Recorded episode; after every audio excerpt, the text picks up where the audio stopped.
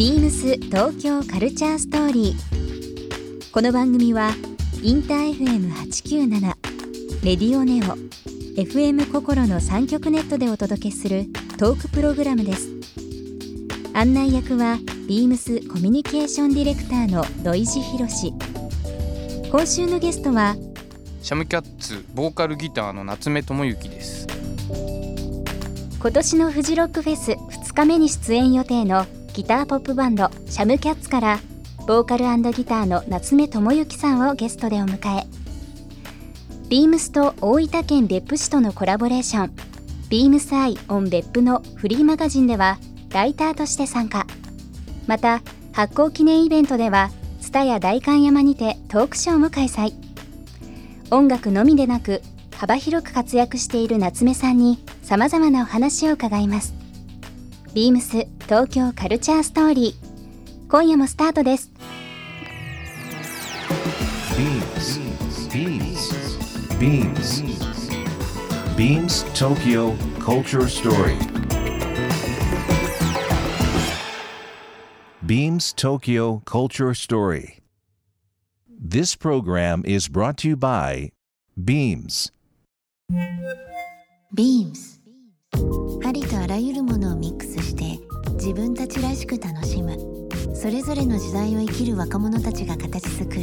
東京のカルチャー。ビームス。東京カルチャーストーリー。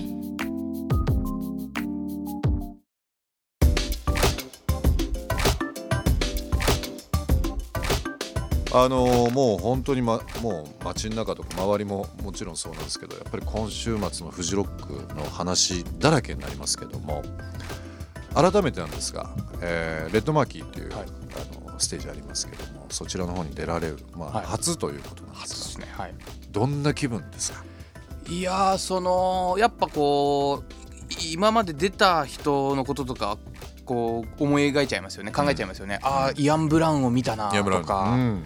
ええ。あのー今パッと出てくるのイアン・ブラウンだけなんですけど、うん。あのーなんていうんですか？そのイアン・ブラウンって長渕なんだなって感じた思い出とか。なるほどね。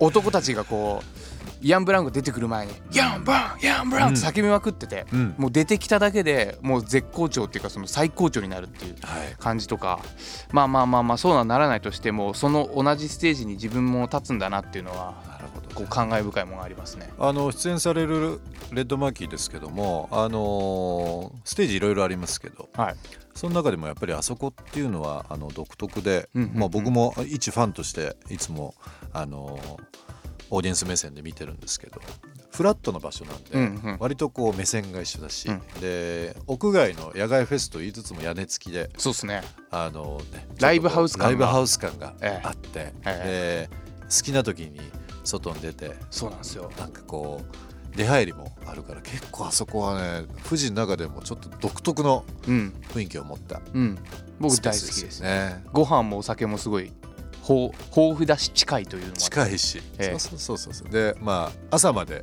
えーやってるってことがあるんでねまあクラブミュージックももちろんそうですし、アコースティックも、うん。結構その幅広いっていう部分で、そこのレッドマーキーのスペースっていうのはまあフジロック行かれてない方にはぜひちょっとそのメインステージのグリーンステージっていうのがありますけど、それ以外のの富士の楽しみ方でぜひ見ていただきたいですよね。いや本当に。深夜楽しむのが好きな人にとってはもうレッドマーキーがメインみたいなとこありますからね、うん。まあ、僕そうなんですけど、ええ。でも今回出演される2日目はですねヘッドライナーケンドリック・ラマーですからこれはもう日本ももそうですけども、アジア諸国からも多分すごい集まる日になるのでそんな日にぶつかりましたけどええ、どうですか気分的に？気分は何なんですか？気分いいですよね。気分いいっていうかこれなんて言ったらいいんですかね？うーんなんて言ったらいいかな？なんていうかこうなんていうんですか？自分がこうアベンジャーズの一員になった気分っていうか。うん。だからもうスパイダーマンの感じですね今で言うとチームでねこう、え集まって。すごい人たちがいる中でうん、こう自分もそのアベンジャーズの一員にこうなれたのかもしれないなっていう、もう慣れてる瞬間ですからね、えもういよいよですけど、まあ、ええ。そんな直前にちょっと来ていただいてもう本当ありがたい話ですいやこちらこそです。あの夏目さん的な、まあ、フジロックの楽しみ方とかえー、と理想のまあ今ちょっと見たいこういうアーティストとかタイムテーブルみたいなのってあったりしますか？今年は、と僕のフジロックの楽しみ方は、うん。まあ自分が朝出るんであんまり大きな声では実は言えないんですけど、うん。割とその夕方ぐらいにこう起きてうん。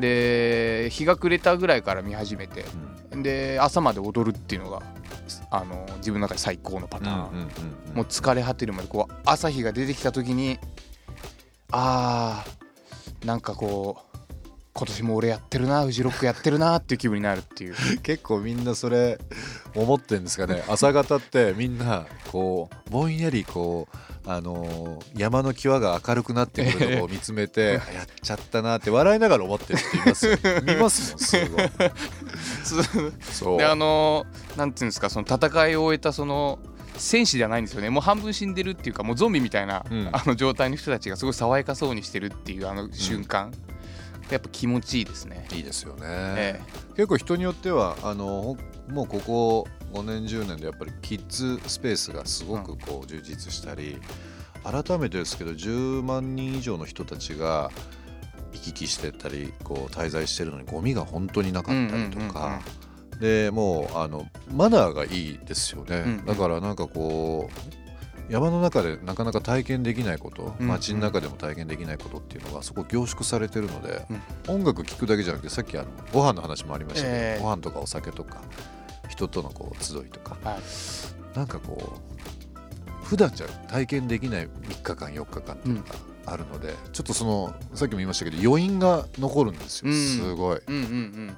でなおかつこう自分そんなに知らなかったアーティストとかもパッと聞いてあーハマっちゃったりとありますか、ええあの瞬間いいですね。いいですよね、ええだから僕3日間の間のどっかのタイミングでは絶対あのドラゴンドラ乗るようにしてて。あはい。あれね好きなんですよ。ユーミンが名付け親のドラゴンドラ。あそうなんですか？ね。えー。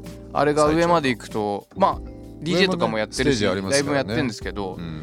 こうちょっと人が少ない空間で。でまた一個こう高くなるんで、うん。もう一段階涼しくなるんですよね。全然違いますよね、ええ。あそこのね。そこでこう生ビールとあのなんか生野菜とか売ってたりするんですよね、うんうんうん。味噌つ味噌つけて食べちゃうやつえーそうですそうです。キウイとかトマトをいくっていうのはちょっと好きですね、食も醍醐味の一つで、ええ。まあ、時間帯も朝昼晩それぞれ楽しみますからね、はい。フェスって、まあ、富士はじめ今本当に日本全国でありますけど、はい。結構行かれたりすることも多いんですか？見に行くってことはもう最近あんまないですけどね、うん。あの出ることはうん、毎年ちょいちょいありますね、うん、最近だと印象深いイベント印象深いインベントは去年、ん。えーっと2年連続で、えーっと四国の、トはい。えーっと神津島。神津島はい。でやってる島フェスっていう、はい。あのーフェスがありまして、えあのー鳥をやらせてもらったんですけど、素晴らしい。あのなんとその押しに押しましてステージが。あのみんなフェリーの時間があるからっつって。あの始まる時間にお客さんが割とその帰り始めちゃうっていうのがあって。結構それが印象良くも悪くもですけど。思い出深い。思い出深いですね。ただそのいる残ってる人の強さってやっぱすごいじゃないですか。それでも見てるっていう。人とかそのスタッフとスタッフさんのこの熱量うん。みたいのでこうやっぱ盛り上がるんですよね、うん。あんまりこう他では味わえない空気になって。う、んでなんかたまんない感じでしたね、うん神津島。えいいなあ。海外とかあのー結構旅行とか行かれる方ですか？えそれも旅行よりツアーでバンドで行くことが多いですね、うん。最近は。やっぱ最近あのアジア圏の,、ええ。その日本のミュージックシーンの盛り上がりってすごいじゃないですか。そうっすね。中国まあ台湾とかね。実際アジアとか結構多いですかツアーとか？多いです、ん。あのー6月にもバンコクうん。台湾香港やりましたし、うん。あの月にあ年に12回はアジアのその別の地日本じゃないところでライブする感じになってますね最近は。ここ23年。あのバンコクとタイバンコクと台湾まあ台北ですけどビームスあるんですよね。あで結構こう仕事で行く時にやっぱりこう地元のメディアの人にインタビューとか受ける時にですね必ず日本のそのミュージシャンのことを聞かれるんですよ。うん。ここ本当に12年かな、まあ、今までファッションだけのカテゴリーが結構多かったんですけど、食とも含めてですけどその日本の音楽シーンの取材周り多いですね。結構実際向こうの雑誌とかに出てることも多いですしね。あ本当ですか、うん。僕はまあウェブであのよくつながりとか見たりとかはするんですけど、うん。雑誌とかも載ってんですねやっぱ海外でのフェスでなんかこう自分がパフォーマンスしたいっていうやっぱり欲ってあったりします？ありますあります。かなり。ちょっとやっぱりなんか日本とはまた違う盛り上がりもありますもんね。そうですね。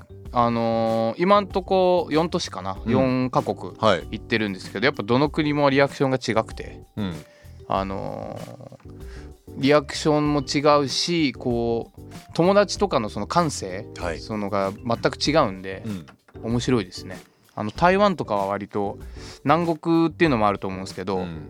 優しいけど割とほっといてくれるっていうか、ほっといてくれるんだ。ええ、韓国はかなりこう熱いんですよね。こうあの一回こう絆みたいのができると、うん。その熱さでこうグイグイ引っ張ってくれるみたいな。アジアもね本当に日本をはじめですけど今上がりましたけど韓国とか台湾とか、まあ、中国もそれぞれそうですけど本当国によって全然違いますよね。全然違いますね。まあ、韓国とかはすごくねもうあの分かりやすいというのもあれですけどすまあ本当に国全体であの盛り上がってるというのもありますけども。いやでも本当に今年今週末フジロック楽しみですね。ビームス東京カルチャーストーリー。番組では皆様からのメッセージをお待ちしています。